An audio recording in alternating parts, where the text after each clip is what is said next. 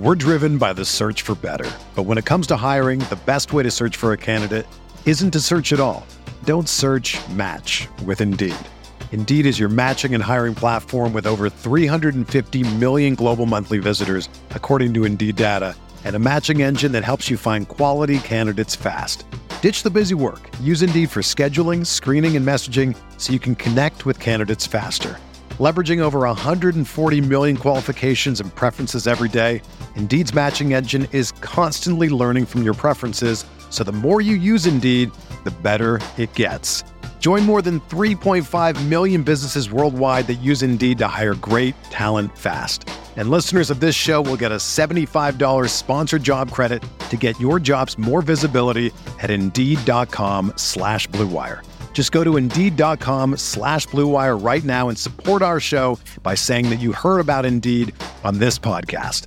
That's Indeed.com slash BlueWire. Terms and conditions apply. Need to hire? You need Indeed. Aikman is intercepted by Sam Mills. Steve Smith is going to go all the way. Panthers win in overtime. Newton steps up, goes for the end zone. Olsen,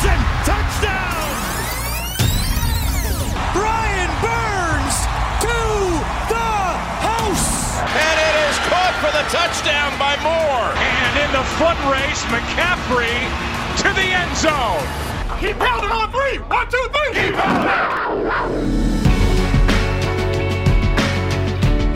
Welcome to another episode of The Roar, brought to you by Blue Wire. I am your host, Billy Marshall, and as usual, joined by my co host, Mr. John Ellis. John, how's it going? Oh, Billy, it's another day in paradise for the Carolina Panthers. How you doing, my friend? Hope all is well as the Panthers uh, fall to five and eight uh, with uh, a promising start and a series of blunders in between, and we're here to break it down with uh, a balanced, nuanced mindset, but a little more heat this week. I've got some things I want to get off my chest. Absolutely. Can't wait for that. And yeah, this was a game, John. I told you last week, and I went on your radio show on Friday. I said this is a game that they have to win. And when you lose games in the NFL that you're not supposed to, then questions are going to be asked, and fair questions are going to be asked you have much more talent, in my opinion, than Atlanta. Atlanta is not a good football team. I don't care what their record says. They have a worse point differential than like, like I think they had like the fourth worst, worst point differential in the NFL. And you have a promising opening drive. Uh, things are starting to click, and then everything just goes downhill. I thought the quarterback played mediocre. I thought Newton wasn't, you know, perfect by any stretch. Just, um, I should say that both quarterbacks. Uh, Walker obviously was a another story. Um, but John, 5.4 yards per play. Atlanta had five yards per play. Uh, that's not, you know, winning football when you turn the ball over in critical situations. Atlanta, they, the thing about the Falcons that impressed me, and again, I'm, I don't think they're a good team, didn't make stupid mistakes. And weekly, we're seeing this team just make dumb mistakes. And I feel like that's a reflection on the coach more than anything else. And this is year two. Uh, I heard Jonathan Jones. He's very plugged in with the team. He was going on radio on CBS radio, and then I think he was on Rally uh, radio in the Triangle area, saying that Matt Rhule will probably get a third year, but he caveated it with at this time. Again, I don't know if he will or won't. I have no sources to know that. Uh, but for me, John, I, I'm just I'm not really seeing improvement you're uh, I have bigger questions about the process that I think we'll get to later. But right now, execution on the field is lacking. 100%, Billy. Uh, the, the game itself, we're going to talk about the nuts and bolts of what happened here against Atlanta because this was a elimination game for this season. They're out of the playoff race now, and not like it was going to be uh, an easy path forward, but it was a terrible effort all the way around in a game they had to win. So let's just start. Opening drive, Newton takes them downfield, which is pretty rare for this team to take the opening kickoff and go downfield and get a touchdown in the first quarter. I thought that was outstanding. Uh, 10 plays, uh, 65 yards, and that was after, of course, forcing an Atlanta punt. So a wonderful series by Newton overall, and a good series, I thought, by Jeff Nixon, play calling wise. I didn't have too many issues there. I think he did a pretty good job for throughout most of the game calling plays to the player's strengths. He got away from it a little bit. Um, but then once again, defensively, you give up a five, you know, minute, 13 play drive to the Falcons. Uh, and all of a sudden you turn around, you're, you're behind the eight ball. Uh, it's just a, a consistent issue with this team. This defense right now, and we're going to get to the defense later too, but in this game, as they have been, very bad in third and long situations, which is very odd because their pass defense is designed to be so good in those situations. Billy, I've talked to people, you have too, around the league, scouts, coaches, analysts. They've got great speed in terms of their front four. They've got great pass rushers. They have some good coverage on the back end, even though they're shorthanded without Donte. So the idea is to win on first down. They were winning early downs, Billy, on defense. And still, they couldn't stop, whether it was, you know, picking each other at the end there with the linebacker rubbing against Hartsfield or, you know, just downfield coverages being too soft, missed assignments, uh, pass rush not getting home. Atlanta, credit to them. They played a clean game for the most part. They did a good job, good game plan. I thought Arthur Smith dialed up some good concepts uh, in the pass game and run game, kept things simple for Matt Ryan got the ball out quick uh, because the last time these two teams played, uh, it was a bloodbath. Uh, Ryan was hit multiple times and was sacked multiple times. And the idea here was to give Atlanta an opportunity from Arthur Smith's perspective to keep his quarterback clean, to run the ball with Patterson, which they did with some success. Mike Davis was a big part uh, of the game, not only in terms of running, but Billy, they, they were moving Mike to, to Brian Burns' side almost every time and chipping him to the point where Burns, after the game, made a point of bringing that up. And I look back at the tape, and yeah, they almost shadowed Burns in a way to kind of give him that extra attention.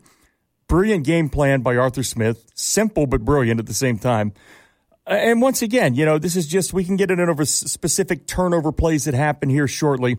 But I thought on the whole, it was an impressive start for Carolina. But once again, when one unit starts to pick up the steam here, the defense seems just like they did against Minnesota, just like they did against Dallas, other teams out there.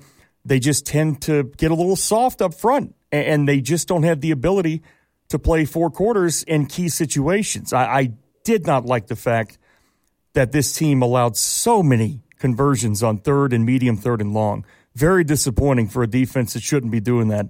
Talent wise, they've got enough to get it done, so I don't get it. I haven't looked at the defensive tape yet. But Billy, it's disappointing loss and uh, further compounded by, you know, are we making too much of it? I don't know. I just think this head coach does not manage games particularly well. They don't adjust particularly well at halftime. And after the games, there's always some type of oddball comment towards a player or towards a specific play that's just totally unnecessary to make. And uh, I guess we'll dive into that later. Yeah, but a very disappointing loss, Billy as Carolina continues to slide down in the NFC standings. And now what do you got? You got the toughest schedule in the league coming up here down the stretch. You're platooning quarterbacks. Everything's just out of sorts right now and uh, it's, it's not heading mess, in a good direction. No, it's a mess. And I think the biggest thing for me moving forward is even if you keep Matt Rhule, like I just I don't trust him or the ownership to figure things out. Because uh, to me, a larger discussion, and I think we'll get into it, is what is this team doing? I, I mean, f- fair enough. Jeff Nixon called a fine game. I had no real issues with his play calling either. But I mean, you fired Joe Brady. Okay, what does that accomplish? It didn't accomplish anything. You didn't get you didn't go out there and put a high flying offensive performance right um, on the board. You right. played well. You did okay. Where was the run game, Billy? Where, where where was the power run game? I mean, it was just like all RPOs, which yeah. it's it's fine, but there's there there was no like creative um, run concepts behind it. You have to run the ball to keep defenses honest. It was just RPO after RPO, and I think the Newton interception was a good example. The pick six, where uh, Atlanta finally realized that okay, let's just try to drop off our linebackers here and get in the throwing lanes. If he's just going to keep throwing these glance routes, which are essentially like slant routes, and that's what uh, the linebacker did and he made a good read and took it back to the house. And so, John, right now, I just I feel like there's just no direction. Okay, you got mad at Joe Brady because he didn't run the ball. How many runs did they call this game? Not enough. and I'm I'm speaking from the perspective 26. of Matt Rhule. Twenty. Well, they didn't hit their the 33 runs. is the target, as you know, with Matt Rhule. So, which is silly, by the way. 26 for 91 and uh, a pair of touchdowns. But again, a lot of that's Newton as well. And ten so. of those, yeah, 10, 10 carries that were from Cam Newton. So, John, here's the thing, man. At the end of the day, um, th- this team is just moving in so many different directions. I don't know what to make of it. Okay, you're making all of these short-term decisions with trading for cornerbacks, C.J. Henderson and Gilmore. Henderson, who did not have a good game, by no, he didn't. I, by the way, um, I propped him up on Twitter. All, I think I gave him the curse. I gave him some props on Twitter for some of his tape the week prior, and he came out and laid an egg, and that was disappointing. No, but that, and again, I, am not trying to. It's not one game with CJ. He's been average since he's been here. Uh, I just want to see him on the field, and maybe he makes a difference next year. But the thing is, you don't have a second or third round pick. You have these games upcoming here where you're probably not going to be you're not going to be favored in any of them. And you, I, I, don't even think you'll be a less than a touchdown favor in any of them. Maybe New Orleans will be a six and a half point spread, but to me, it's just like you're heading t- towards another five win season. No consistency at quarterback. Questions about the long term future about this head coach. Uh, the roster defensively, I think it's uh, they've done a good job with it, but it's still it's not perfect, and you, you, we started to see the warts of it yeah. on Sunday. Yeah, I agree. I, I so, agree. John, I just have really big questions. Um, I don't know if you want to get into it. No, I do. I do. Mike Florio, the week Mike Florio, the week prior, after Joe Brady got fired, he said head coach next on his podcast. Um, yesterday, he went on the Rich Eisen show and said that Matt Rhule is in trouble. And his justification was that if you remember the All or Nothing series they did a couple years back, uh, one of the final scenes of that series was uh, David Tepper talking uh, to someone and said that the league is set up for everyone to become eight and eight as long as you have a good head coach, good GM, and good quarterback. Well, right now they have, I don't know if they have a good GM, but I know they don't have a good quarterback and they don't have a good head coach. That was his sort of justification, and I kind of agree with two out of three. So, yeah. no, it's I don't know. It, it's it's a, it's a larger conversation we can get into here, John. But um, but right now it's it's just looking like I said last week, all all a bit dysfunctional. Well, let's let's go back a little bit and talk about some of the acquisitions again. I'm counting them right now: one, two, three, four, five, six, seven, eight. So th- this is starting in April. The the Panthers have made eight trades. Okay, um, which is almost unheard of, by the way. And I'm not saying they're all bad, but let's just walk through them here. They acquire Sam Darnold and uh, take on the $4.7 million hit there, and they go ahead and sign the fifth year option, by the way. Um, they give up a second round pick, a fourth round pick, a sixth round pick to New York. So that's just ridiculous. We know that. they were able to, to get Bridgewater for a six round pick but they're still paying some of his salary right now, so whatever. Greg Little, they traded him away for a seventh, so that's fine. Denzel Perryman, look, he's not very good in coverage. He's a good thumper inside. I think his number is a little bit inflated right now with Las Vegas, so I'm not really regretting that so much. But they got a sixth round pick by trading Perryman out. Ryan Santoso. But they did sign him in free agency. So. Yeah, they did. Yeah, they absolutely good so that, point. I would, you know, it's nice that they got a pick for it, but what does it speak to their evaluation if they signed exactly. them like within the first week of free agency? Thank you. Ryan Santoso, the kicker, they they traded for a kicker. Now, unfortunately for New York, uh, he had to be active for two games to for them to cash in on that seventh round pick. So that's not going to hurt Carolina, but it's still another trade. Darryl Johnson for a sixth round pick. He's barely seen the field. Dan Arnold for C.J. Henderson. Now Panthers get a uh, third round pick, or actually his fifth round pick. Jags get a third round pick for that. Arnold's on IR, but you know it's not his fault. CJ's playing up and down. Like you said, he's developmental. And then Gilmore for a six round pick. That was the trade that was made on October 6th, Billy, where Fitterer kind of mentioned the word playoffs. And there, there's no question about it that that move was made with this season in mind. I mean, maybe, you know, they're thinking long term, we could, you know, lock him up to a long term deal. But you don't go out and make a deal for Stephon Gilmore, one of the best corners in the league, when you already drafted a great corner who's going to be back next year and you already have solid corners around you, you know, was that great allocation? Was that a great move in the end? I don't know. It's not paying dividends in the win column. No offense to Gilmore. Had a great game against Pitts in that first matchup. But uh, again, that's that's a ton of trades to make, and it just speaks again to what is the process. Um, we came into this with the expectation, Billy, when you and I started this podcast. I went back and listened to our first show, by the way, which we we did on Skype, and it sounded so bad, but it was good content. Um, but we were talking about all the things that were being pitched out in terms of you know three year process. Rome wasn't built in a day. Patience, and I I think we had some degree of skepticism. Uh, I, I, certainly did. I, I, was very skeptical that there was any truth behind that, but I I do think it was put out there to sort of give Matt some breathing room by the owner. Say you know what, just let's give him time while Dave goes and works on soccer and concerts and field turf and all that stuff.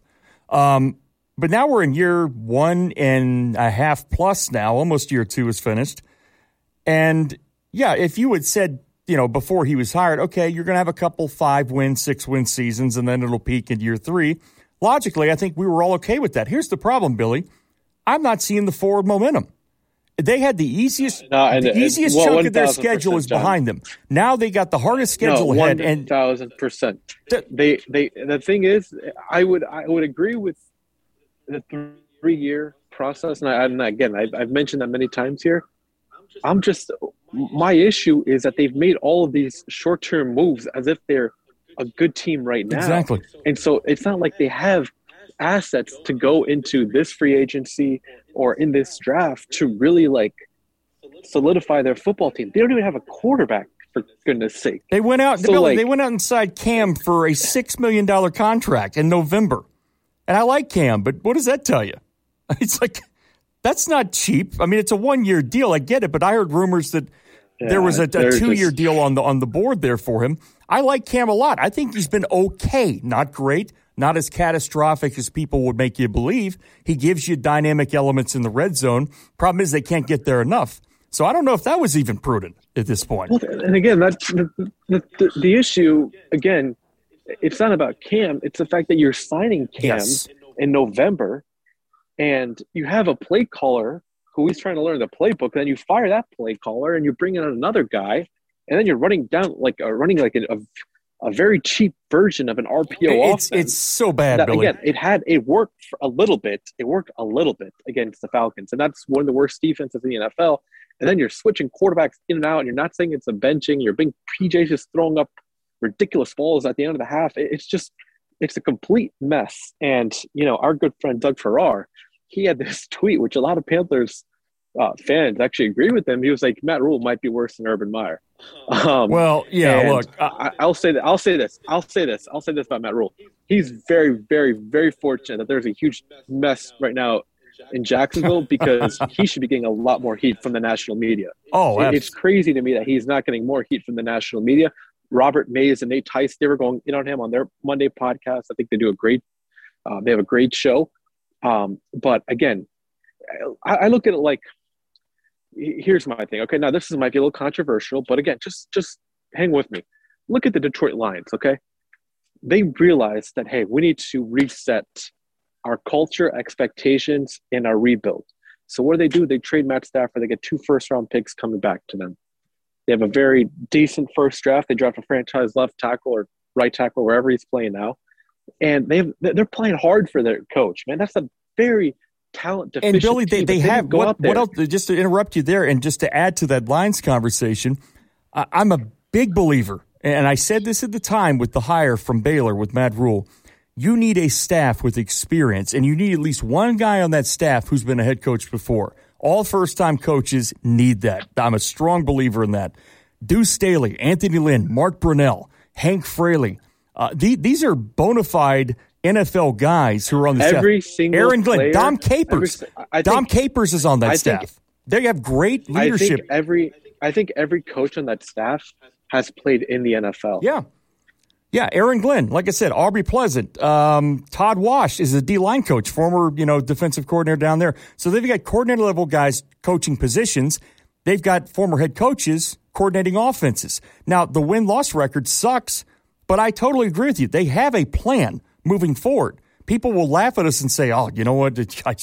Comparing the Lions to the Panthers is laughable." I'm telling you right now, I trust their process because they're staying true to it. They're not jumping around like you know they're high on something. John. It's just it's completely impulsive the way they're operating right now. And, and let me get back to this point before. Oh God, I, I love that word, impulsive. It is. Here's the thing: David Tepper is impulsive. Uh, hedge fund guys in general, but you know this world as well as I do, probably better. These aren't patient people, Billy. They aren't. He talked patience. He talked about, you know, oh, five years, Rome wasn't built in a day. It was all nonsense. And after one year, we, you and I have been on Matt Rhule for a while now, going back to the Washington game last year. Remember that? After the game where he was thumping his chest and talking about how people need to lay off us because, you know, we finally got out and got the big road win against woo Dwayne Haskins. Way to go. it win's a win. You know, that's great. But some humility would be fine. Nonetheless, they talk process. They talk building slowly through the draft, through youth. And then Deshaun Watson becomes available. And who's first in the line there, along with Miami? It's Dave Tepper and the Panthers looking to get in on that. And they were seriously trying to, all the way to the end, Billy, at the trade deadline. And, and, then you got situations like Stafford. They tried to make a deal there, and Stafford nick, nixed that and wanted to go to California. Good for him. The good choice. Um, and then you start seeing veterans come in, not only last year, but this year. It's not like they didn't go into the veteran well to begin with. They, they went for, for mid range veterans, and then they overpaid on day one of free agency for two offensive linemen that had put some of the worst tape out there relative to their salaries they're just making in the NFL. And now you got Cam Erving getting in front of the media, by the way, and, and, saying something to the effect of, well, some of your questions are out there to divide our locker room and that we're not going to have that. Just, just get the hell out of here with that. Seriously. Did you see Derrick Brown's Instagram post? Uh, no. What did he do? what did Derrick do? No, don't tell me. It was something along the lines of fans shouldn't boo. okay. Well, look, I like Derrick. I think he's been better than most people think he's been, but he probably needs to learn to be careful about saying stuff like that, especially when you're in a situation where there's not much to cheer about. The defense can't get off the field on third down. They can't stop a, a receiving corps that has no Calvin Ridley, no Julio Jones. Let's just stop with that. I, I don't know, man. I, I, just don't see what the process. I, I'm going to stop using the word process. What the plan is, and and I'll get back to this. It's yeah, always no. awkward, Billy, when you hire a GM one year after you go out and hire a head coach. So Marty and, and Tepper flew down to Waco and had the whole meatballs party down there, and haha, this is funny. Yeah, all the all the lightweight reporters out there are putting out the powder puff pieces about all this is great. It's a feel good story. Matt and his family. That's all fucking fine and great. But at the end of the day, I was skeptical. I, I did not. I, I know, you know, you and I talked. Matt was a pretty good NFL prospect as a head coach. But then I saw the staff construction. I saw Hurney still in the building. And I, none of it made sense to me. And now, how aligned is Scott Fitterer with Matt Rhule? Whose decision was Cam Newton? I doubt it was Matt's. I seriously doubt that. Um, he made the phone call, but I, I think that all went all the way to the top to Dave Tepper. I think he just said, "Look, this is, we need some energy. Um, go make it happen." I could be wrong on that, but I, I seriously doubt Matt Rhule sat down and said, "After all these quarterback decisions I made, Cam Newton, let's give Cam a call." And if he did, that's even more concerning. By the way, so impulsive. Well, it's an, it's to- let's be honest, totally impulsive. That was Matt, that that was not a Matt Rhule, or excuse me, that was not a Matt Rhule or Scott Fitterer decision. It was a general manager, or excuse me, owner decision, um, because you don't bring back Cam Newton without the owner. Um, I mean, they took the picture for goodness sake after he signed in front of Tepper's house. That just told me. Anyway, um, uh, let's get back here. Uh, I know we like to take things in totality, but I think the biggest disappointment with this season has been the regression of the defense. Um, I'm not saying that they've regressed so badly that they aren't a good unit. Uh, and again, they only gave up what 22 points because the pick six was part of it, but still, like this was a unit that I just had a little more expectations for, and those third down conversions by Atlanta was uh, it was very disappointing. You know, the Carolina under Phil Snow, they were one of the best third down defenses uh, in the NFL the first like couple months of the year. Now, um, you know, the Washington game and now this game, it's it's just not it's not working. And I'm not taking a shot at Phil or anything. The defense is pretty healthy outside Donte Jackson, and there's obviously a lot of fans who don't even like Donte, so they probably see it as a positive. Well, that's um, ridiculous. Um, what can you say about this defense right now? Like, do you? I mean, this was a team that they really came out hot. A lot of people were writing some really great stuff on Phil Snow and his unit in this process. Uh, but what what do you attribute this regression towards uh, on that side of the ball? Um, I, am I'm, I'm having a hard time with it, Billy, because I, I will I will list the games right here where I think the defense, to me, to me, has been disappointing. Atlanta this past week, okay? Um, and, and, when I say disappointing, I, I, mean just relative to expectations versus the competition they're facing. They should have played better against Atlanta. They're not generating enough takeaways. The third and long stuff was brutal. Uh, the Miami game, I, you look, I, they were under two or uh, three yards of carry in that game. I think it was just a, a lot of wear and tear down the stretch because the Panthers, you know, had a punt blocked for a touchdown. So they could have done better there, but not terrible. Washington game was really bad in terms of run fits.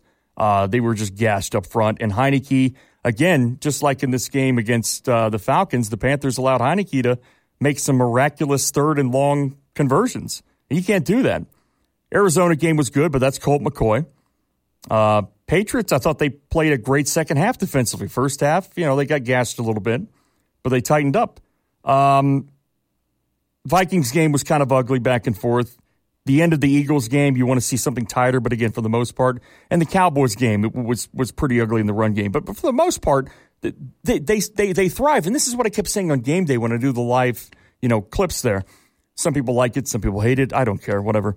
But but the point was, okay, here we are, third and nine. I don't know how many times I was saying it. Okay, third and eight. This is where you want to be. Third and seven. Third and seven plus is a winning situation typically for this defense because they are constructed for it. They have good pass rush weapons, a good rotation of guys up front, and the coverage is usually sound. Now I got to go look at the tape and see where it broke down here. I don't know if it was zone, man, what the hell happened. I know the, the, the last play where Pitts crossed the formation you know, Carter and Hartsfield are sitting there playing footsies with each other, and the best player on the field's running wide open across the field. That's situational stuff that can't happen. So again, yeah, it's a regression right now of late. Uh, I, I will say this though, they they have a high standard. You, you talk to guys like Burns, who obviously is frustrated. Um, he didn't have his best game against Atlanta. He played very well against Miami. He's been up and down, but still one of the better edge guys in the league, I think, on a consistent basis. Reddick wasn't much of a factor in this game. Um, again, Atlanta did a good job neutralizing that. No interior pressure whatsoever against Atlanta. None. No, no, no big splash plays from Fox in terms of the pass game. Nothing really going on from Brown. So um, I think overall they're they're hamstrung because they're on the field so much.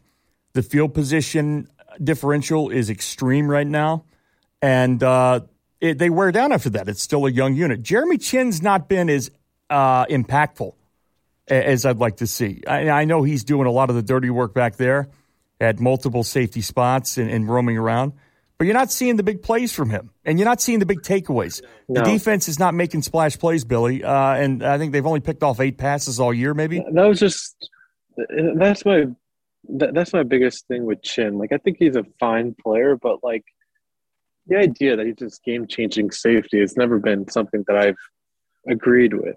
You know, he's a very solid NFL player. He knows where to be. He does a pretty good job of rotation. Um, you know, being in the right place at the right time. He'll make some plays near the line of scrimmage. But as far as like generating turnovers and you know, rotating back as a post safety and making a play on the ball, that's just not his game. He's not a type of guy. He's a box safety. Um, and that, that's just where he thrives right now. And hey, that's fine. He was a, you know, it's not like you paid or drafted him in the top 20 or anything. You drafted him in the late second round, came from a small school, was very athletic, still learning the game. Maybe he can uh, develop those skills as the year goes on. But right now, I just think his skill set is best suited uh, in the box. And Uh, it is what it is. But uh, I think my biggest thing with the defense, John, is this: they've played maybe two good quarterbacks all year, Dak Prescott and Kirk Cousins. I think Matt Ryan's okay. I don't think he's great as he was in the past. He has no weapons to work with other than Pitts right now, though. Yeah, no, that's fair. But but I think the two best quarterbacks they've played are Prescott and Cousins. And each time they've played a good quarterback, they've gotten burned. Now we'll see what happens. Josh Allen's going to be on the injury report. I don't know if he'll play this week or not, but that's going to be a tough test. And then you get two games against Brady and those weapons. I, I don't see that going well for this defense. Um, so to me, I still think this defense. I think this defense has certainly improved um, since last year. It's a good unit. It's not an elite unit like people were talking about earlier in the year. It's a good, you know, just outside top 10, maybe top 12, uh, 10, 11, 12 kind of unit, uh, in my opinion. Uh, they need to still add more talent, supplement some areas of that roster, uh, but they're going to get a good test, especially if Josh Allen plays this week. Um, but I want to move to the offense. I know we kind of discussed a little bit, especially with the dysfunction at the quarterback position, but uh, you know the offensive line. It is what it is. Uh, they only had allowed one sack, uh, but I think it was you know combat. They allowed a lot of pressures. They didn't play well yesterday, and like you said, the offensive lineman Cam Erving is uh, trying to start a war with the media and fans and whatever else. I, I mean, I'll, I'll, just ignore that. I know you have some thoughts on it yourself, but I, I want to get to the receivers uh, and uh, tight ends. I thought I thought Robbie had his best game of the year. I thought he played really well. Um, you know, early in that first half, uh, Newton found him on that seal route, sail route, kind of underthrew it a little bit, but Robbie did a good job of kind of gaining leverage and then did a nice uh, catch. Uh, I know some people say it's garbage time, but it was still a nice route, nice catch uh, from him and uh, Walker in the fourth quarter. Uh, I thought Robbie had a good game, but I think the biggest thing with this team, John, especially if we're going to run this RPO offense, is DJ Moore is people. This is why I don't like tweeting it, but DJ is not a very refined route runner. He just isn't. And that's just I don't know if that's something they can learn. He's not I, like Davante Adams was like the only player that I think learned how to become like an elite route runner after he was a pretty mediocre one. I, I don't know if that's something he can develop. We're driven by the search for better. But when it comes to hiring, the best way to search for a candidate isn't to search at all. Don't search match with Indeed. Indeed is your matching and hiring platform with over 350 million global monthly visitors, according to Indeed data, and a matching engine that helps you find quality candidates fast. Ditch the busy work. Use Indeed for scheduling, screening, and messaging so you can connect with candidates faster. Leveraging over 140 million qualifications and preferences every day, Indeed's matching engine is constantly learning from your preferences, so the more you use Indeed, the better it gets. Join more than 3.5 million businesses worldwide that use Indeed to hire great talent fast. And listeners of this show will get a $75 sponsored job credit to get your jobs more visibility at Indeed.com slash BlueWire. Just go to Indeed.com slash BlueWire right now and support our show by saying that you heard about Indeed on this podcast. That's Indeed.com slash BlueWire. Terms and conditions apply. Need to hire? You need Indeed. Devon, I was talking about Davante with a scout earlier this week, and, and that's a great point you mentioned because Adams, I always thought early in his career he had a really hard time creating separation. I think no, because for the most part the routes were inconsistent. But the thing about Adams, and he's become he one of the greats. So DJ DJ needs to continue to work on it. No, but the thing about Adams was he was a really, really, really good basketball player uh, growing up.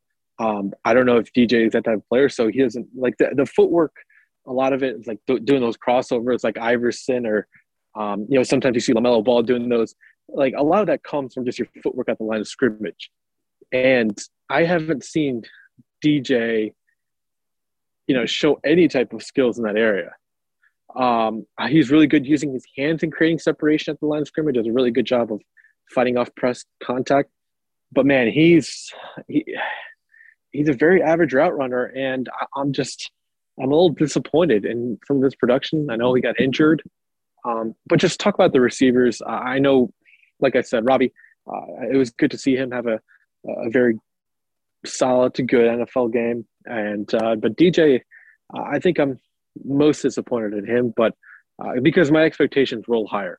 Uh, people calling him top ten receiver, all that stuff.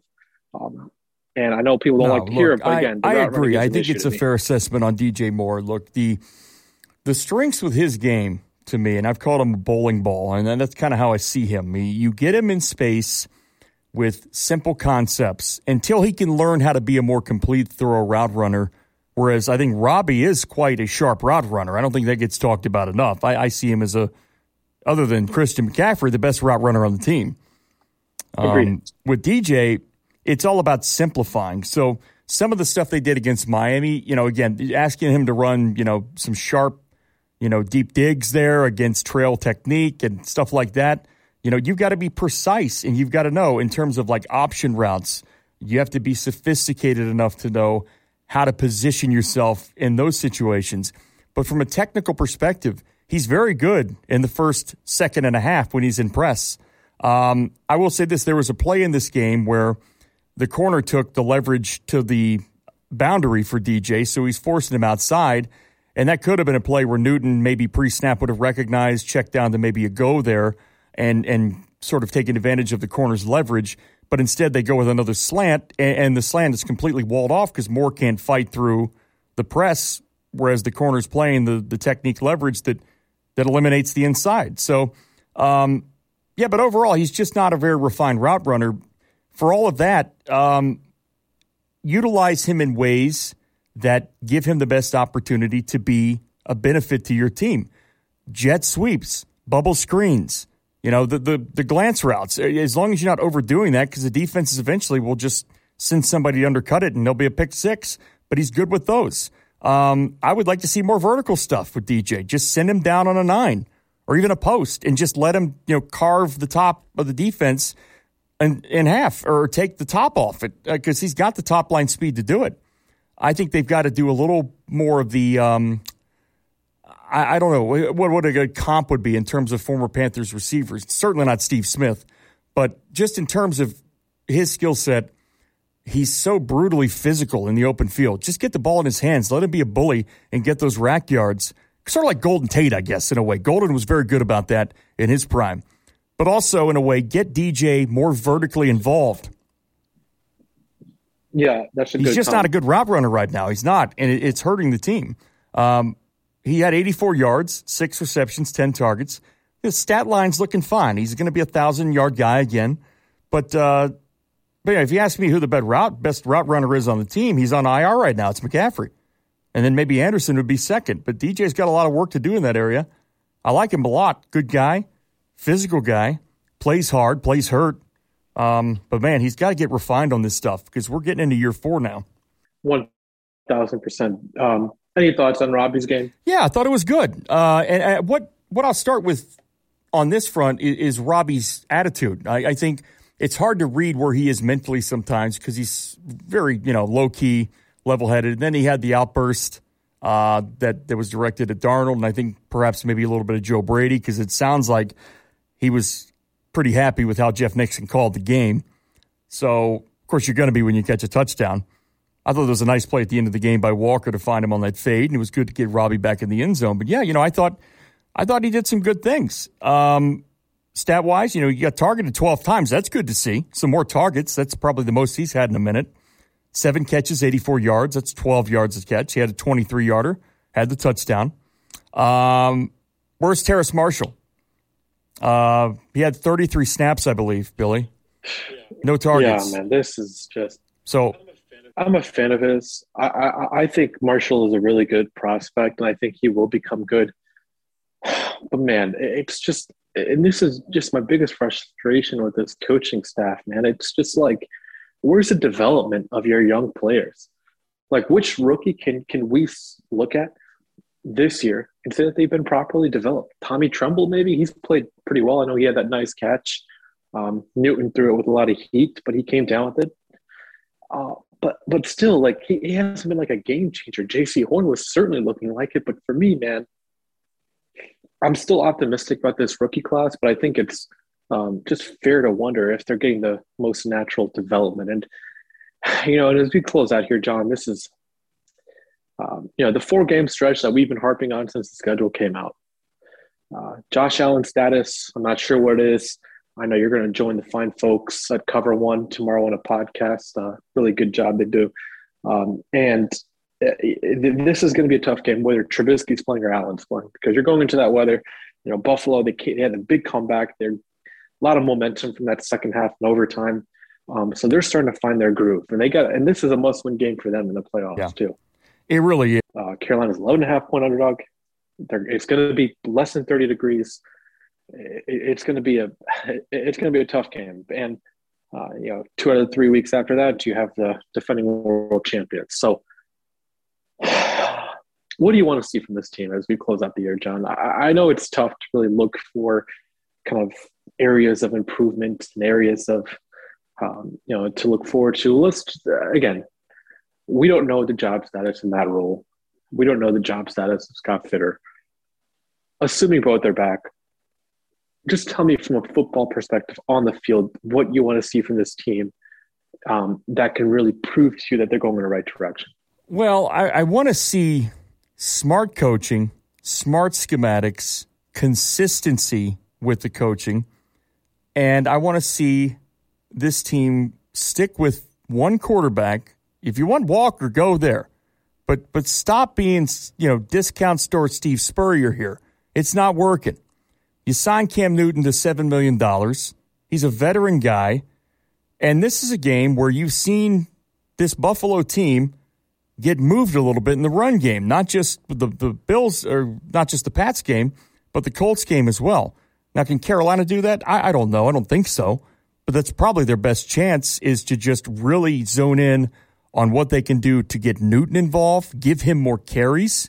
I think pure carries uh, they're going to have to maybe maybe activate Bonifant, I think at this point, give him some action because I'm not seeing a lot of good stuff from Hubbard in terms of contact balance. He's tackling himself too much. I want to see the run game work well. I don't want to see 33, 35 carries. I don't give a shit how many carries they have. I just want to see an effective running game. It's a good front they have. They got Oliver, Rousseau, Phillips, Hughes, guys like that, and they can pin their ears back and get after you. Um, try to get some matchups here. You know, you saw what Tampa did in overtime, where they got Perriman out there at the Z on the outside, and the crosser matched up in uh, coverage against Edmunds across the field. That was an ideal play call and great protection. Try to find some matchups. Wallace is a decent corner. Jackson, eh, he's been up and down. They're missing their best corner right now, obviously. Um, defensively, look, I, I, if Josh Allen's out and it's Trubisky, I, I just think they, they've got to play a solid game here. They they got to be able to make Mitch Trubisky look like at least Mitch Trubisky average and not have Mitchell Trubisky running around the field having a career day. And then the storyline is, oh, here's Trubisky. Now he's going to be the hot next free agent. and then, of course, the Panthers would go out and sign Trubisky next year. That would be their logic. Um, I want to see good coaching. I want to see good situational football, better red zone defense. I want to see DJ Moore active in the vertical game and in the short screen game and the jet game, maybe with some touches out of the backfield. Uh, I don't know what to count on for these running backs Carolina has. I just don't think it's a great group right now. The offensive line, get Christensen at left tackle right now. Get Brown back at guard right now. Get these guys in these brutal conditions and see what they've got. I talked to a scout today around the league who agreed with that said, look, no better time than the present. They're out of the playoff race. Brady had a pretty solid game at left guard. I'll give him that. But it's time, Billy. It's time to see what you have in two rookies who are now fully cleared and healthy to play. Put them at their true positions and evaluate. And for the love of God, for the love of God, get Terrace Marshall and maybe even Shi Smith involved in some capacity and evaluate these guys. Do it now. The, the, the only bright spot about having games down the stretch where you have no opportunity to make the playoffs is you have a chance now to play your rookies, to play your younger guys. Coaches are always going to say, we, we want to give our guys the best chance to win. Uh, we, we believe uh, John Miller and Dennis Daly give us that. Uh, bullshit. Put the guys in that need to be in to develop. You're a developmental coach. you you've been brought here to develop a program, develop players. Do it. Otherwise, find another job because I'm sick of seeing fans of this team suffer through incompetence. And with all due respect to Matt Rhule, a very good college coach, he's looking entirely over his head right now. So if he gets mopped with these teams down the stretch, starting with Buffalo, the seat gets hotter and hotter. There are no free passes in this league, Billy. Man, that that that's that entire monologue should go on HBO. Man, that was really well said. Um, Thank you. Uh, but no, in, in, in all seriousness, I just think you know this is this was just an opportunity for Matt Rhule to really show what his teams are made of. Okay, uh, no one again. They are going to be underdogs in each game by maybe more than a touchdown. Maybe New Orleans, it's like I said, it's going to be less than a touchdown. But it's it's going to be tough uphill for Matt Rhule at this point. Uh, I saw there was a stat running around that since 2018, Carolina has like the worst winning percentage in December. Yeah, um, out of all 32 yeah. teams, it's been uh, awful. And, and, so that's that that wears on the the um, the head coach. All right, now I know you know some of that was Ron Rivera and some of that was Perry Fewell, but Matt Rhule also last year his team did not play well. it was all Dave Tepper, Billy. It was all Dave well. Tepper. I can tell you that. And that's just the thing with me, man. I, I just want to see some type of coherent strategy that everyone is moving aligned. And if there is just, I don't know, man, it's just really tough to put into words because I, I just want to see this team, you know, just show some type of competency, not only from a football, um, you know, operations standpoint with personnel, but also on the field too. And that's just not, it's not showing up right now. And so the biggest thing for me in these games, I'll echo what you said. It just it all seems just so simple, man. It really does. Play one quarterback, play your rookies, play the third round left tackle rookie that you drafted at left tackle. That's ridiculous. And it, it just seems so simple, but the coaching staff is just making it harder and harder and harder to defend. And then the press conferences are where he's calling oh, out players Christ. by their arm that length. Shit's got to shit's got to stop, Bill. It's every week now. And putting, you know, and saying that, hey, we want to run this many times. Just well, and just let me say real quick, just, just real, stop we, we, that, we're not man. we're, the best we're not way, done yet. We, I want a few more minutes with you here because I got a few other things to get off my chest. Th- yeah, this, no, this conversation. Just before I finish up, I'll give it back to you here. I, I just think the best way for players to buy into your culture is to win in December, man. Because if you, I, I do think they'll win one or two of these games. I don't. I don't know which don't. ones, but I do think they'll win and maybe even be I competitive. I, I, I don't know. Maybe that New Orleans game. I mean, Taysom isn't exactly, you know, the greatest quarterback in the world. Um, and you know the Saints might be out of the playoffs, so it's not like they're going to have a raucous Superdome by that time. but but I guess my point here is this: okay, you can't continue to go uh, like it's one thing for Urban Meyer or some of these other college coaches. Pete Carroll, Pete Carroll is going to go bring in all these USC players. Urban is going to go get these Ohio State and Florida players. Well, Matt Rhule's getting Baylor and Temple players. Like, what are we doing? Like, that's why it's important to win games in December so you establish a culture and you can convince other free agents who aren't from Temple or Baylor to come join exactly. your team. Bingo. You know what I mean, John? Bingo. The best point made on this podcast in weeks, right there. You have to be able to demonstrate to the guys in your locker room, and it's a veteran group, some of these guys. I mean, they brought in AJ Bouye. They've got some vets along with Shaq Thompson. Brian Burns is a veteran now. Haason Reddick is coming up on a contract year. Um, you you've got to be able to sell them on what you're doing. And I'm not hearing that there's strife in the locker room. I certainly don't see a lack of effort. These guys are playing hard. But it's just kind of like meh. It's like, oh, you know, it's just there's just no positive momentum right now emotionally, mentally. Um, and wins will help with that, but you've got to win the games. And part of winning the games goes back to having the right culture to begin with.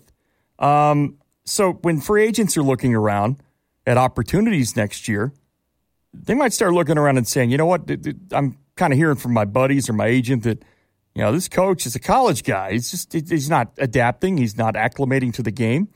Whereas if you bring in like a Doug Pederson, just being hypothetical here, oh my God, or any of these other, you know, potentially very good young assistants like Nathaniel Hackett, Kellen Moore.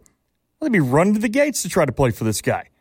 It's a different league right now. My whole thing with Matt, I said, if it doesn't start to show trajectory upwards by the middle of year two, then you're going to have some veterans looking around the league and within that locker room saying, you know what, you're wasting my best years right now. Um, because they're playing hard and playing well. This is not a player issue. With the exception of this, the offensive line. And getting back to that, they don't have excuses there either, Billy, because on day one of free agency, they signed two starters, Pat Elflein, Cam Erving, for not insignificant money, by the way. Not franchise money, but not vet minimum stuff. That was their plan, and they raved about these guys. So to say, you know what, we've had challenges on the O line, Matt needs another year, bullshit. These were Matt's guys. They went out of their way to get Brady Christensen, only to be stubborn enough to not give him a chance to feature himself at left tackle, where he protected Zach Wilson for, for years. Now, again, I, it's a different league in the NFL. I get it. The short arms thing, why even talk about that? And then, Matt, again. We, Can I just say sure, something about please. that before you go on? I respect you a lot as a content maker. And this is to anyone trying to shit on John because he posted a few clips of Christensen not engaging with the defensive with the defenders. Let it be, guys. Let it be. He's just shown the footwork and experience and reps of a player. Yeah. That's just my. Opinion. Thank you for that, and uh, shout out to the fine young man who you know called me out when obviously there were ultimately clips that I posted earlier of him in past sets that were just fine. I digress, though. Um, thank you for that, Billy. Uh, yesterday, Rhule came out, um, or Sunday, I should say, right after the game. This is 11 minutes after the game ended, without looking at the tape, and he made the statement that Cam Newton should have fallen on the ball um, with the exchange. Again, it could have been Newton's footwork was the culprit there. I doubt it. It could have been that falling on the ball was the right move in a split second. I also doubt it because when he's already got the hand out to Hubbard at that point, he's falling backwards. If he falls backwards untouched by a defender, that ball's probably coming out of his hand anyway. Probably a better chance for a, a six going the other way for the defense. He puts it right in Hubbard's breadbasket. The ball doesn't get to Hubbard's belly. It falls to the ground, but that's not necessarily Newton's fault. It could have been a little bit of Newton's fault, but Rhule went out of his way to single Newton out there. And again, I, am not a Newton stan here. I'm not, you know, asking him to be ultra nice. I think it's okay to be critical of your quarterback. The pick six was something he got baited into. That was a bad play. But that exchange situation, you know, Elflein stepped on his foot.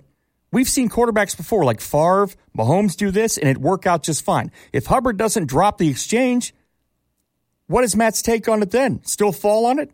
No, he'd be saying, oh, it was a really good heady play by a veteran quarterback like Newton. So just shut up. With all due respect, stop it. Uh, you know, if you got something to say in these pressers that are of value, say it. But this continued effort to single out Brady Christensen's arms and then, you know, Newton not doing the right thing on something that ultimately was not his fault Newton's a big boy. He can take it. He's fine with it. I'm not worried about Newton's emotions. He's he's been dealing with the shit sandwich buffet for his entire career. He can handle it. But I just think it's important. It's getting to a point now where I'm hearing like players on the podium and they don't sound really thrilled about how this thing's going. And there's a lot of malcontent. There's a lot of finger pointing. Dennis Daly saying, "What my fault?" And then Cam Erving got up and said, "Well, yeah, that play was my fault. I guess I'll take the hit for that." But it sort of looked like he was smirking when he said, "Like, I whatever, I'll I'll take the heat on it." It's just a mess, Bill. And it starts at the top. Control the narrative. Quit talking so much. Keep it simple. And for the love of God, start winning some games. Because if you keep losing and then you keep throwing people under the bus, it's not just me, Billy. There's people out there like Ferraris mentioned this, uh, Josh Norris and others have talked about you as well, mentioning Matt Rhule and the inability at times to just control the narrative. But the ultimate thing is just having a game plan that works. Stop putting PJ Walker in the goddamn game. Stop it. He's a turnover machine. He had a nice drive at the end of the game. I think he's great in that department, in that moment. Nice drive. Good job. But he has one of the highest interception rates of any quarterback in the league right now. So again, this idea that oh, well, there's certain situations that fit PJ better than Cam, and what does PJ do in one of his plays?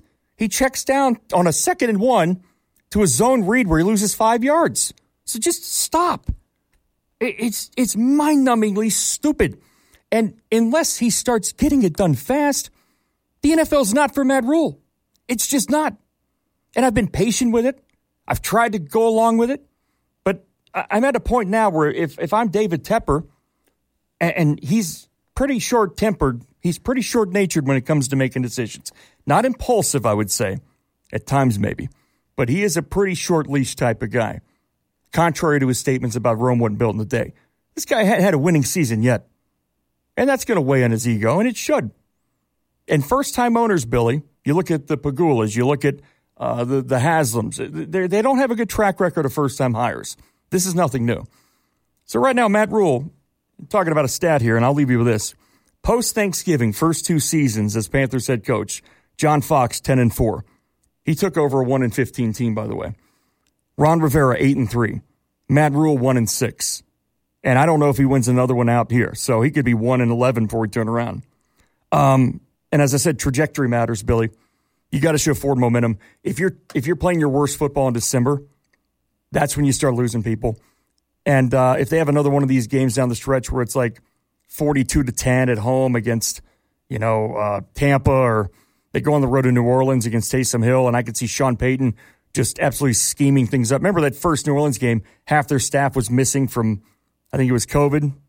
Um, I don't see a winnable game right now. It's not the players, man. It's the coach.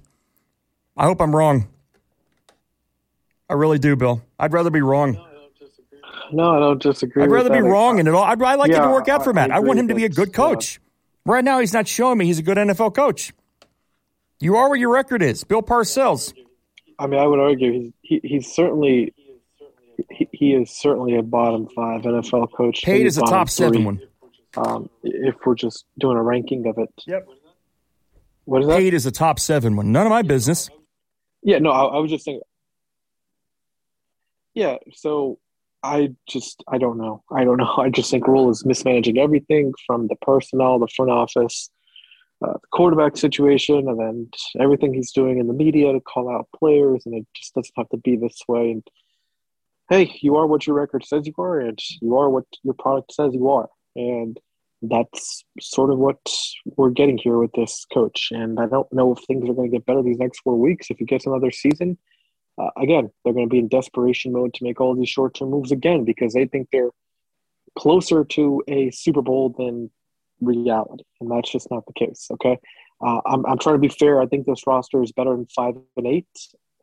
I really do think this roster is better than five and eight, but I also don't think it's at a level where you sh- where, where it's even close to the teams that are in the playoffs currently. This is, you know, maybe they're better than Washington, but I don't know. I can't even say that. They lost them. Maybe they're better than Philadelphia. They lost them too. 49ers, they would come in here and they would wax this team. So would the Rams. And so would the other teams who are at the top of their division. I, just think coaching in, general, like like defensive coaching, in my opinion, has uh, regressed a little bit in the past few weeks. I think teams are finally figuring out where to attack this defense, especially um, you know short to intermediate parts of the field. The pass rushes are getting home. Uh, offensively, okay, he made Joe Brady the scapegoat. Joe Brady moved on. Jeff Nixon comes in, and again, Jeff Nixon's going to find out that his personnel is a bigger issue than he liked to admit. All right, and this is nothing against Jeff. I thought again he called a fine game, just like I thought Joe Brady consistently called uh, good to find games. But when you have a quarterback situation like Carolina does, and you have the offensive line like they do, I mean th- these are the results, and they speak for themselves. So um, Billy, it's going to be Billy, interesting, John. Billy, Joe Again, Brady called a master class of a game in short order with Cam Newton at Arizona against a very good defense. I just want that to be known that he was able to, in short order, put together some concepts for Newton quickly. The sprint right option, you know, the the power run to the goal line, some of the other mesh stuff they did later in the game. That was with a week to prepare. And again, Joe Brady, you can say what you want about him out there, fans. I, I, I, I just understand. Matt Rhule says he went out of his comfort zone, and obviously, a year and a half in, he was uncomfortable, and he fired him. And when you start firing coordinators, I am just, just, not sure what, what, they want, man. It's exactly. like you have all of your comfort zone. These are all your coaches now, Baylor, Temple, whatever. You have a lot of Baylor and Temple players. I mean, you really have to start wanting to just know, not only just attract free agents, but just get you know rookies who are going to be drafted to buy into your program. Because if they realize that hey, you're a five and eleven or five and twelve coach in consecutive years, they're going to probably start to tune you out and just focus on themselves for the next regime to come in and and so right right now, Rhule has uh, not displayed any sort of competency. And again, I go back. I don't know how plugged in Mike Florio is. Okay, again, he thinks Matt Rhule is in trouble. I don't. Again, I have no sourcing to believe that. I don't believe you have any sourcing to to confirm that. These next four games, it's going to be very telling to see where they go and how they do. Um, I don't care about the contract. Dave Tepper, he's a rich guy. He makes a lot of money. But th- this is what I can tell you about Tepper. He cannot operate this team like a hedge fund and make impulsive moves one after the other. Okay. Everything that they've done from when they hired Matt Rhule to now, it's been just a colossal circus because you're hiring GMs and firing GMs. You know, one GM, Hurney has his own priorities and he's trying to save his own job and you fire him and you bring in another guy like Fitterer and then Matt Rhule has his own priorities, which is, I guess, to win now and it's just it's becoming a revolving circus. And I, I don't I don't like that. You're you're bringing giving up a ton of assets for Teddy Bridgewater, and um, you know, and then you trade Teddy, and he's playing pretty well. And then you go for a reclamation project like Darnold, and that inevitably fails. You try to bring back Newton, give him six and a half million dollars. It's again, I'm not saying it's a circus, but it, it's looking that way. And just one more thing before I close up here. The NFL players speak the walls speak. Eh, just keep that in mind. I know a lot of people like to make fun of Teddy Bridgewater for doing that interview last year where he was calling out the coaches. A lot of other players are going to do that. Teddy is not the only one. All right. He's going to start. Teddy's a very respected guy in the league, and he's been around. He's been to Minnesota, New York Jets, Saints. Um, now he's in Denver, playing with some really good players there.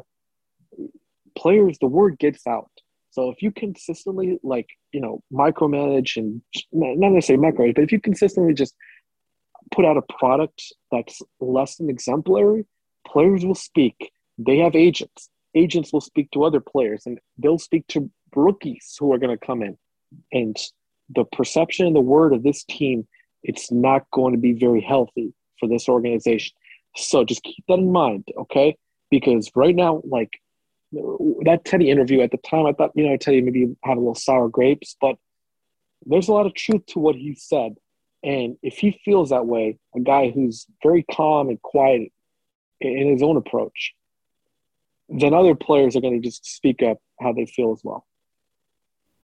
When you need mealtime inspiration, it's worth shopping Kroger, where you'll find over 30,000 mouthwatering choices that excite your inner foodie. And no matter what tasty choice you make, you'll enjoy our everyday low prices, plus extra ways to save, like digital coupons worth over $600 each week. You can also save up to $1 off per gallon at the pump with fuel points. More savings and more inspiring flavors make shopping Kroger worth it every time. Kroger, fresh for everyone. Fuel restrictions apply. You're, you're exactly right. I'll close out with a couple thoughts to, to follow on that here. We, we've had a nice conversation here. We've gotten a lot out on the table, and I think it's getting to crunch time for Matt Rhule. Mike Florio did mention that. You passed that link along to me yesterday with Rich Eisen's show. Uh, that that Matt Rhule apparently from Florio sourcing is is getting hot on the seat right now and is in trouble. Um, you hear that from other people around the league too. Now, my my sources don't tell me that anything is imminent, but what I truly believe here, the sense I get is everything's being evaluated right now down the stretch. And as I was told a few weeks ago, right after Joe Brady was fired, that all the seats are hot in that building right now. And I would exclude probably Fitterer, Dan Morgan, guys like that. The front office guys are going to get their chance to move forward. But the coaching staff, including the head coach, are all under tight watch right now. So, what's being evaluated? Uh, I would say, like we said earlier, situational football, effort level, which has been pretty good overall. Uh, special teams, you got to make sure that's tight. Managing your roster, managing utilization, playing the right guys in the right position, getting the most out of your rookies, giving them a chance to evaluate what they can do. Um, and maybe picking up a couple of wins wouldn't hurt. Uh, they need to be quality wins. Again, you, you if you get a win late in the season where everybody's resting their starters, that doesn't impress me. I, I won't. I, I'm not going to really care about that. And I'm not even really concerned so much about the wins or losses. If they can take these teams toe to toe for four quarters and show they're coaching at their level and playing at their level, fine, so be it. If Matt can once in his tenure, once now, for once, coach his team up to competition, up to their level of competition they're facing, I'll be impressed. So far, I don't see it. And then I ask myself this even if they come to a situation where, and this I've heard this too. Okay, Matt, you're coming back, but we're picking a new coordinator for you. We're going to do that. You're no longer in charge of personnel, whatever. What does that solve in the end? Because at the end of the day, you're still stuck with Baylor's head coach, who, by the way, has been dealing with 18, 19, 20, 21 year olds exclusively who have not been getting paid and are not millionaires for the past decade or so, which I admire that. That's where he belongs, I think. But that doesn't always translate in the NFL, and it especially doesn't translate if you don't start winning. To, get up there and talk like your hero, Bill Parcells, and, and start, you know, taking shots at players, even very subtle ones, very good players, by the way, um, it doesn't resonate at all if you're a losing operation. And right now, they are what their record is. He's just got 377 winning percentage as a coach. You extrapolate that out, that's that's in Rich Kotite territory. So it's time to start winning. If they don't finish with a strong push here and, and, and demonstrate to me that they have competency on both sides of the ball, I wouldn't waste my time doing this again. I'd cut ties and I'd go find a progressive young head coach with a schematic advantage, Billy, which Matt Rhule does not have. Kingsbury has that. McVay has that. Shanahan has that. Brian Flores has that. Matt Rhule is a program. He's a he's a he's a CEO. Billy, I know he's coached every position group. He's not a football idiot. I'm not saying that, but you need something different. I think. I I, I yeah, think I've I, seen enough. I think I've seen enough. But I'm not making that call. It's not my decision. If it was up to me, my mind would be made up. Play out the string. Start shopping for a new coach. Hey, uh, I totally agree with you, John. And I think that when you take this hard nosed CEO approach, it works if you're Parcells because you have Lombardi's to back it up. It works if you're Belichick because you have players, coaches um, who have rings because of that. That that style, it's just not going to work with this approach coming from the college to the NFL game. Like if you're Kingsbury or Chip Kelly, where you call plays, I know people kind of ragged on Chip a little bit, but he called plays, and I think that the Chip uh, made the I mean, playoffs. They still made the playoffs. Exactly. So Chip from from that, I just think in San Francisco it's just a complete mess, and he left. But I, again, if you're a play caller like a Kingsbury or a Chip Kelly, then you know it might work. But when you're the CEO type like Matt, and you don't have the experience, and uh, players just they, they don't care about rebuilding Temple and Baylor. They no. just don't. I, I mean, it, it, they care about Lombardies and money. And how are you going to help them win Lombardies, which will help them make more money? Exactly. And uh, right now, Matt Rhule hasn't done that. John, is there any final words you have for our, um, um, yeah, guest, uh, just I, I, guess as we we progress to this next game, we'll take a deep dive. Josh Allen's status is up in the air. It's going to be a cold one in Buffalo. Uh, on the surface, I, I, I, see some hope for Carolina potentially getting the run game going, but overall, I, I think they're overmatched. I think Buffalo's going to play pissed off. Uh, they're a well coached team, they're a well staffed team, and if Allen is is anywhere near seventy five percent or more, he's going to play. So they got to win that game. Uh, I don't think this is a spoiler week for Carolina. In fact, I think it could be a pretty ugly outcome, but we'll we'll dive into it. Uh, my last thought about what's going on with this team again, uh, it's results oriented. I know process matters to Matt. It matters to every coach, by the way, Billy. So let's not give Matt Rhule the trademark on process and culture. Every coach talks about it in some facet or form. You don't make it to this level without being competent. He knows what he's doing. But again, it speaks to the judgment of this owner. I know he doesn't count against the salary cap, But to overextend and go out of your way to bid against the, the Giants and Dave Gettleman for Matt Rhule and to offer him that amount of money and that amount of length on a contract, it's his money. Do it. It's not the cap or money issue that I'm worried about. There's no cap with coaches. It's the judgment, Billy. It speaks to judgment. Scott Fitterer seems like a pretty competent GM. I like Dan Morgan a lot. Hit the reset button. Give this front office an opportunity to help hire a new coach that fits their philosophies. Because I'm not convinced that Matt Rhule and Scott Fitterer magically aligned without knowing each other much before Rhule pretty much hired Fitterer, which is totally dysfunctional. That's my two cents on that. Well, again, thank you, everyone. Again, Buffalo is a pretty desperate team this upcoming week, so uh, Carolina has a chance to uh, really compete with them. They're going to be 11 and a half point favorites. Um, expected to be maybe nine if Mitch Trubisky plays, who did have a pretty good preseason for them. Yeah. Um, so that's going to be it for us. Uh, John, you can find him on Twitter at One Panther Place. You can find me on Twitter at Billy M underscore 91. Uh, and make sure to also check out John's radio show. Uh, John, do you want to plug that? Yeah, thanks, Billy. You were a guest on our show this week, and we're going to have you back here soon. Uh, Fox Sports Upstate. Uh, it's down here in the upstate of South Carolina. You can find it on the iHeartRadio app. We host a show, Richmond Weaver and myself, from 4 to 6 p.m. in the afternoons on the Fox Sports affiliate down here in the upstate.